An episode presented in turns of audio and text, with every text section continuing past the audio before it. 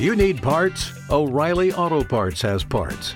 Need them fast? We've got fast. No matter what you need, we have thousands of professional parts people doing their part to make sure you have it.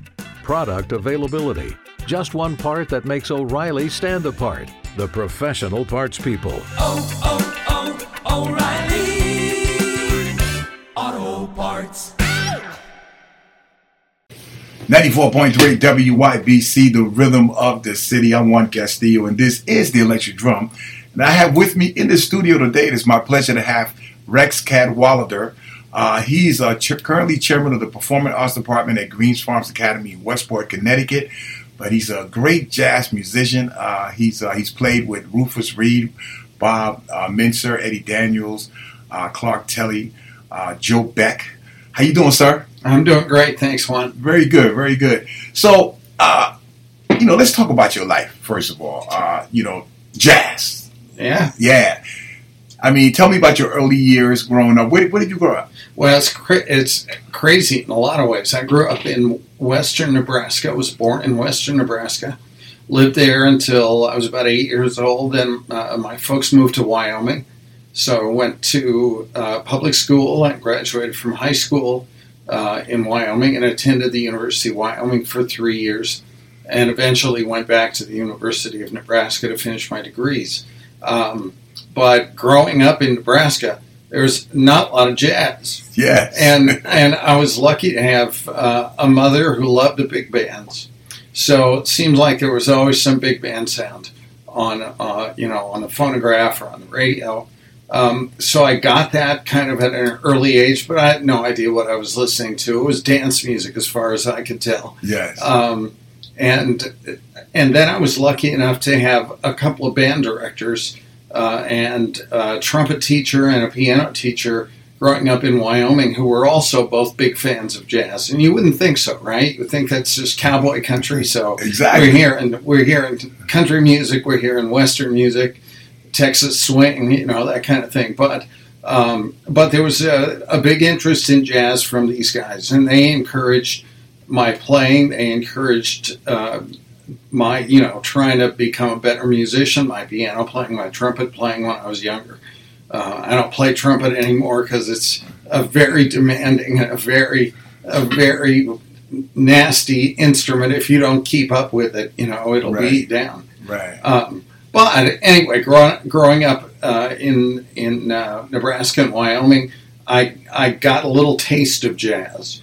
It wasn't until I went back to the University of Nebraska that I actually started playing in a college jazz band. played played piano in the in the jazz band, and eventually started my teaching career and had jazz bands. Uh, when I was teaching, uh, when I was directing high school bands, we had jazz bands in Nebraska. Now, is a very interesting place because you have to you have to understand that growing up in Wyoming and in Nebraska and teaching in certain parts of Nebraska, very white. So, so I think what I didn't grow up with, although I had a love of the music, is I didn't grow up with a respect for the music and for where it came from. and the culture. Exactly. So, so as far as I can tell, I was entitled to, to play jazz, but I had never really encountered the roots of jazz. Mm. I, ju- I knew that I knew some of the tunes, I knew some of the chord changes, but I didn't really understand the, the culture and where it came from. And it took me, I think, until I was really working on my doctorate, so some 20 years later, that I really, really began to appreciate where the music came from, how important it was to black culture, to African American culture, and that in fact, if I was going to be a legitimate musician, if I was going to be someone who really cared about jazz, I had to respect that. So you got to know some black people. I did get to know some black people finally, but but not really until I came to Connecticut Really? and and was sort of confronted with the notion that although I knew a lot about jazz, it wasn't really my music. It wasn't music that came from my culture. It was music that came from somebody else's culture, and I needed to understand that. I needed to understand some of the underlying anger that existed because some of the music was taken over and made successful by white musicians, but that's not where it came from. And and in fact, I mean, the music is also about the culture. The music comes from the soul. The music comes from the experiences that a lot of these jazz artists had. That that you know that you know that got this music started. Uh, and and so if you don't understand that, then you know when it's time for you to to play it, uh, it's kind of hard, right? You know, absolutely. Uh, and so that's that's great. Uh, this is Juan Castillo. I'm speaking with uh, Rex Cadwallader. Uh, he's uh, from the Midwest, right? Yeah, Wyoming, Nebraska. Wyoming, Nebraska to Connecticut, and he's ha- he's having an event now. He just turned 70 years old. He's going to talk about that in a little while. But from that to Black Lives Matter. So we're going to be talking more about that a little later so. in your event. You know what I mean? But okay, so you you went to college and uh, and and and how did you end up in Connecticut? By the way. Well, I ended up in Connecticut um, primarily because I reconnected with a woman that I had known years and years and years before. Yes. And she was living in Connecticut. We had both gotten divorced, and one of us had to make a choice about where we were going to where we were going to remain connected. Yes. I was teaching at the University of Texas in Arlington at that time. And, and I decided that I had a little bit more flexibility in my life and that I could be the one who made the move to Connecticut. Right, right, right. So, uh, so you get to Connecticut, and uh, a little a little different, right? Different, different in a lot of ways. Yes. Um, you know, certainly, certainly different kind of country than Texas and yeah. Nebraska and Wyoming, where you can see from horizon to horizon.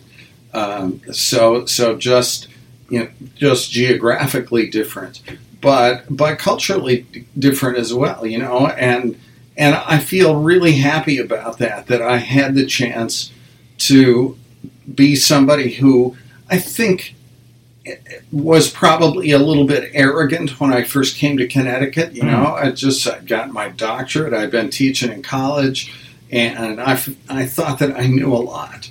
And it wasn't until I got here that I discovered that there were some gaps in that education. Yes. And uh, and I, you know I set about as much as I could to fill in those gaps to understand. First of all, to understand the local history of jazz. The fact that there was there was a time when New Haven was a real mecca for jazz musicians. There were clubs all the way up up and down the streets, and and that you know that was a time that I didn't really get to experience growing up in Nebraska and Wyoming. I could never have gone to a jazz club, never heard some of those great players except on records. Um, so being in a place where there was that kind of history made me made me open my eyes and realize what it was that I'd been missing, what I hadn't learned along the way. So you traveled to New Haven and, and, and saw some of those some of those greats. Well, I wish I could have. Oh, oh you, didn't do that? Okay. Yeah, no. I moved to I moved to Connecticut in 1995. Oh, okay. So, so yeah, so, those, yeah, so yeah. that those days right. those days were gone. Right, right. But there were a lot of people around who still remembered that. Right. You know, my good friend Jesse Hameen, who's mm-hmm. who's a drummer and lives in New Haven, is from New Haven, uh, filled in a lot of those gaps for me. You know, he tells stories about about learning how to play in New Haven and being a professional musician when he was, you know, eight, nine, ten years old. He's a phenomenal resource for the jazz history of the New Haven community. Great. So, uh, and so we were talking earlier. You turned seventy, and you decided that you wanted to do something for your community. Talk about that. Well, I think it, I think just getting to seventy years old is some kind of achievement, and and I'm lucky enough to uh, be healthy. I'm lucky enough to still be working, still, uh, still, you know, being compensated really well, being comfortable in my life, and and I thought you know, I've been playing for a long time as a professional musician, getting paid. Um, I had taken a couple of years off of playing seriously. A, a, friend of mine, Micah, sat on as a bass player, and I had played at Sage American Bar and Grill for about ten years, every other Saturday night, mm. and uh, and that changed hands. Yes, and it was it was time to take a break because I wanted to reflect on what I'd been doing, what I wanted to continue to do, and a couple of years later, when I turned 70 years old, I, I just was thinking what that meant. And I thought to myself, you know, why not commemorate that in some way by offering 70 concerts for organizations around the state of Connecticut or even farther afield that might do some good for somebody. So, so my goal is to achieve those 70 concerts and to to make some kind of impact on a lot of different organizations, a lot of different uh, charities, if you like, but but certainly organizations who have um, who have goals and who have the need for some funds. So on January 7th, this is Saturday, uh, you're going to be at the Whitneyville Cultural Commons in Hamden, 1253 Whitney Avenue. You're going to be doing a concert there at 3.30 p.m. Correct. Uh, and and the proceeds are going to be going to the Black Lives Matter of New Haven. That's correct. Uh, and it's interesting because you know uh, that organization, uh, despite some critics, uh, has brought the conversation of police brutality and and and the issues that African Americans have in this country. Uh, now, Tiffany got in contact with you in regard to that, right? Right. Uh, talk about how that happened. Well, uh, Juan is uh, talking about Tiffany Jackson, who Yes. is uh, a New Haven native um, and uh, wonderful operatic soprano, working on her doctorate now at UConn. And Tiffany and I, and uh, bass player and drummer Artie Dixon, Mike Cassetta, the four of us had done a number of things over the past 15, 20 years. So, so we were all acquainted already, and in fact, Tiffany is on our last two CDs. Um, one of them is called uh, "Sweet Perfume in an Alabaster Jar," and the most recent one is called "A Balm in Gilead." And and we had been exploring ways that we could work together, but out of that came the notion that Tiffany and I would like to try to do something um, at at the Whitneyville Cultural Center. I had suggested to Tiffany that maybe it would be interesting for her to try and put some concerts together uh, for organizations that that she cared about that would be meaningful in some way to this community or to some other community, and um, and she came up with. Uh, and in fact, I had suggested, why don't we do a concert um, and and find out whether there is in fact a New Haven ver- version, a New Haven chapter of Black Lives Matter, and that's something that we could all care about. Um, Tiffany is African American, Of course. uh, and uh, and we have tremendous respect for each other musically, and and in fact we're we're close friends. She's coming to my house tonight. In fact, we're going to be rehearsing uh, for a, for another event. But but she's a fantastic person. She is energetic and enthusiastic about what we're doing, and she set up this series of four concerts at Whitneyville. That's fantastic, and and this is this is a beautiful, beautiful uh, uh, venue right here in the heart of the city, uh, and that's happening on Saturday, January seventh uh, at three thirty. Uh, and I want to thank you for coming. You know, uh, Well, thank you, for know, having me on. Absolutely, I think this is a great event, and uh, I want to let everyone know. You know, uh, you can. Uh, you know, get in contact with, you know, you can actually go to our website, 943wybc.com, and you can find out more information about getting tickets and so forth and so on. Uh, thank you. Any anything else you'd like to add? No, I just I well, yeah. What I would like to add is I still have a few concerts to go. I've booked about thirty, Awesome. but uh, you know we still got still got another 35, 40 concerts to go. So if there are other organizations that would like to take advantage of this in some way, and if I could be of, of help in any way at all, that's what I'm looking to do. awesome. Is there a way? and How do they get in contact with you? Uh, people can get in contact with me, uh, perhaps by calling the radio station. I can leave my phone number with you. Yes, absolutely. Um, I I could also just uh, my well I'll just say my phone number and then if I get a million calls that'll be great. right? the number is 203 877 3400. 94.3 WYBC, the rhythm of the city. I'm Juan Castillo, and this is the Electric Drum. Now, it's my pleasure this morning for me to have Emily Bastian. Uh, she's seven years old, and she's an author. And uh, you know how important it is uh, for parents and for young people to read. Uh, reading is so important. And she wrote this book, and I have her in the studio along with her mom, uh, Bridget Bastian. How you doing, mom? Doing great. Good morning, everyone. how you doing? How- So how you doing, Emily? Good. Very good, very good. So, uh, okay, so so you wrote this book, Aqua Tales, but tell us about, you know, did you like reading? I mean, early on, you know, at, when you in your younger days. tell us about your reading habits. I loved reading, and the more I read, the more I got better on it, and the more I read, the more I could understand the book, and the more I enjoyed it. Wonderful, wonderful. So, uh, so mom, tell us, tell us about, you know, uh, her early years. You know, in terms of like, you know, how did you get her to read, and you know, was it a combination of you and the school? Tell us about that. It was definitely a combination. So Emily started reading when she was about four years old. Yes. And she started writing at the age of six. So even though people say, wow, you're seven and you publish a book, it's been about a year and a half work in progress for her to finish the book. And we read with our both our girls every night. And it's, I think it's just a natural passion. Sometimes we have family members over, we're trying to find her, and she'll be in a corner reading a book all by herself. And we're like, Are you okay? And she's like, Yeah, I love this book. So I think it's just her natural passion in art, and we try to develop it. She started writing her stories during aftercare with the support of her teachers at the mm-hmm. Whitenville Christian School, and they help her spell words and draw pictures. So it's been a village. Let's just say a village raised this child. It's been a village effort. Right, that's wonderful and wonderful. So Emily, so tell me, uh, what are some of your what were some of your favorite books before you wrote your book? Was there any one sh- one book that you liked a lot? Um, I really at my school there's a, this book called Ranger in Time, and I really enjoy those books.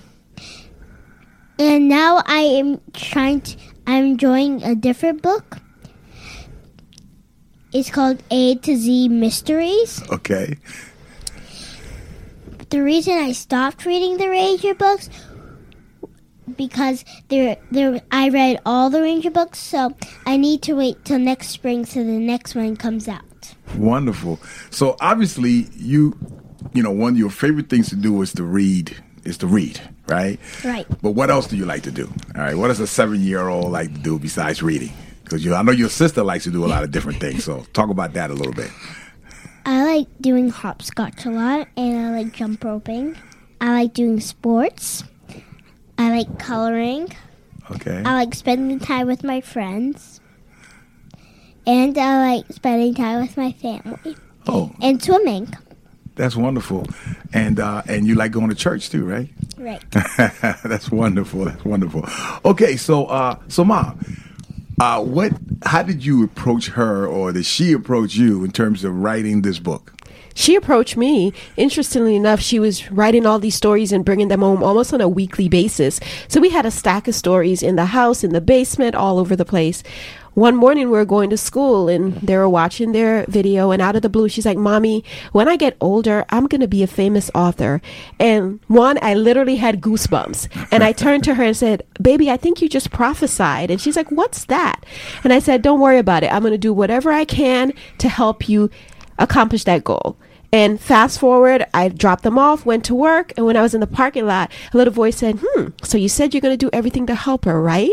So I called my husband, I was like, Baby, can you gather all her stories?